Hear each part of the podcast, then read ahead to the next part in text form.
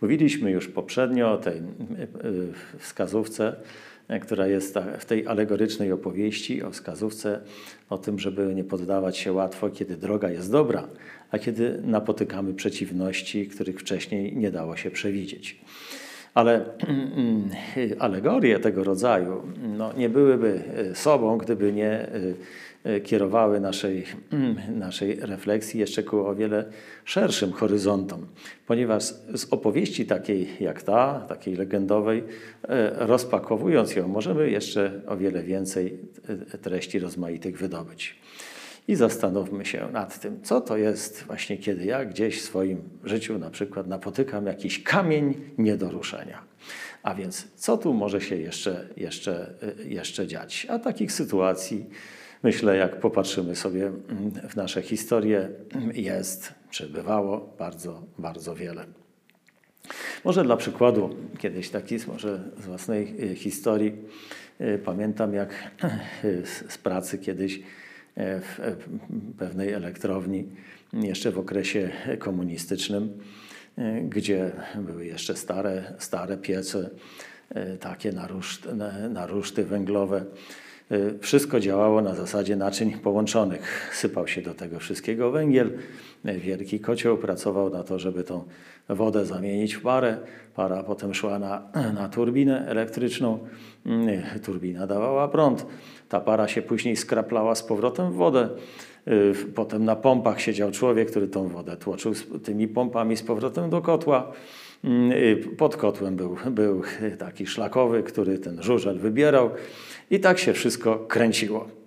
Tak się wszystko kręciło. Jeden na kotle, drugi na generatorze, trzeci na pompach, jeszcze dwóch mechaników, którzy patrzyli, pilnowali, żeby to wszystko, jak to mówią, szło.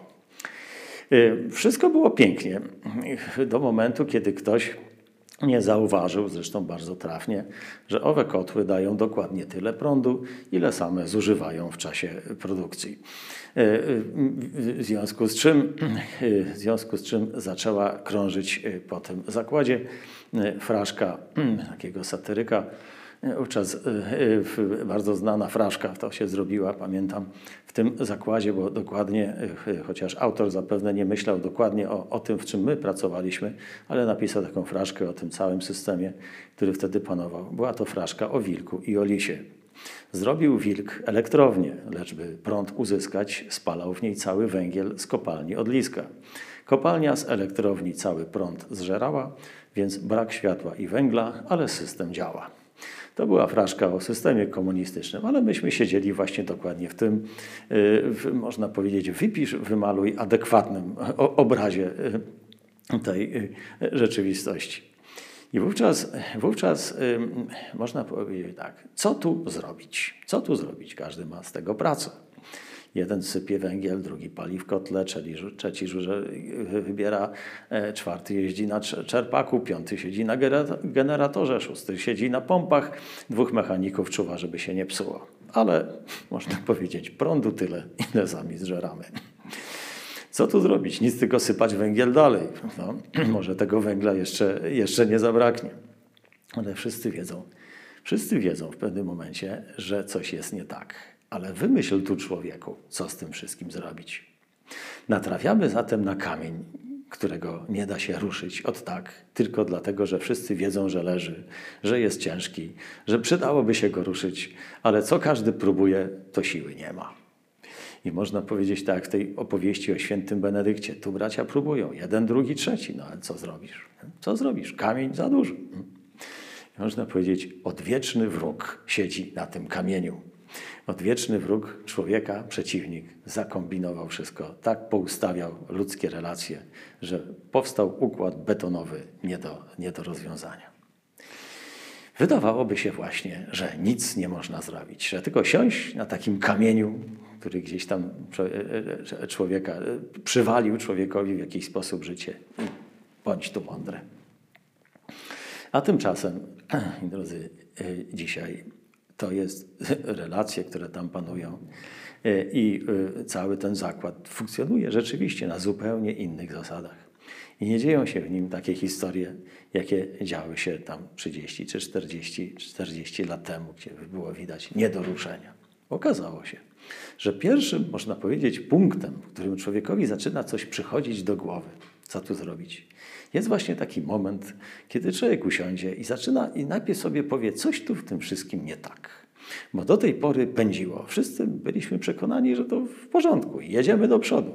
Mieliśmy takiego nawet brygadzistę, który wpadając na zmianę, jako jeszcze taki komunista starej daty, zagorzały, szanownik pracy, e, zawsze pozdrawiał nas takim mm, pozdrowieniem, cześć, aby naprzód, aby naprzód, aby się kręciło.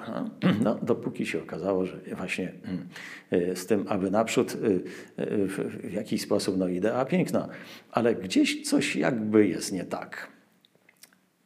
Od czego się zaczynało? Od tego, że właśnie zakwestionowania tego wszystkiego najpierw. Najpierw od tego, że coś jest nie tak, że to jest właśnie ten kamień, który trzeba ruszyć.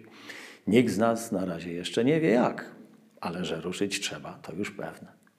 I to ciekawa rzecz. W momencie, kiedy człowiek sobie spokojnie powie, muszę z czegoś wyjść, muszę jakiś kamień ruszyć, to okazuje się, że z człowiekiem nie jest tak źle umysł zaczyna pracować nagle na innych zupełnie jeszcze rejestrach. Zaczyna medytować, zaczyna rozważać rozmaite możliwości i wydawałoby się w, w rzeczywistości, której wcześniej nie widział żadnego światła, żadnych możliwości, gdzie, w której poczuł się jakby przytłoczony i przywalony jakimś brzemieniem, jakimś kamieniem. Nagle okazuje się, w samym człowieku zaczynają się dziać bardzo, bardzo dobre i bardzo ciekawe rzeczy okazuje się, że człowiek stopniowo zaczyna rozumieć i dostrzegać, co jednak można zrobić w tej rzeczywistości. Co jednak można zrobić. Jakimi, może małymi krokami, ale iść do przodu. Popatrzmy teraz na tego świętego Benedykta. On jest człowiekiem, który przychodzi, to jest mąż modlitwy, to jest mąż skupienia. To jest ten, który można powiedzieć, to, to, do którego to światło Pana Boga przenika o wiele pełniej niż do tych uczniów, którzy stają bezradni wobec tego głasu. Hmm? I oni stoją bezradni, nie wiedzą, co zrobić. Panie Boże, może tak, modlą się. Panie Boże, no, a tu nic. Hmm? A Benedykt jak przyszedł, mąż modlitwy, jedną modlitwą, co to znaczy? Ma święty Benedykt sobie więcej światła. On wie, co zrobić. On umie tak słuchać Pana Boga, no, tak być mu wiernym w tym momencie, że to, co się wydaje niemożliwe, właśnie poprzez współpracę z Panem Bogiem, poprzez wierność natchnieniom, które przychodzą również właśnie mm, poprzez właśnie ten rozwój duchowy, poprzez właśnie ten dar y, relacji z Panem Bogiem, jakim właśnie jest modlitwa, w której można wzrastać. On wie, w jaki sposób ma człowiek się ustawić do tej, po ludzku rzecz biorąc, nieprzekraczalnej granicy. W taki sposób, że rzeczywiście tej łaski przybywa w człowieku coraz więcej, a wraz z łaską umiejętności, możliwości. Y, kiedyś Norwid mm, w jednym ze swoich poematów zwraca uwagę na to, że starożytność miała na przykład swojego Herkulesa Herkules to taki nadczłowiek, taki półbóg Heros potężny. Nie? On tam z maczugą wywijał dzika, katrupił i rozmaite inne rzeczy robił. Nie? I już wydaje się nadczłowiek. Hmm. A teraz się okazuje, że jeżeli sam człowiek wzrasta we własnych umiejętnościach, w tych darach, które mu Pan Bóg dał, jeżeli sam człowiek wzrasta, poszukuje rozwiązań, na świat potrzebnych. Potrze poszukuje na przykład takich rozwiązań technicznych, które mu, jemu samemu dały, dały więcej siły, żeby coś podnieść, żeby coś zrobić.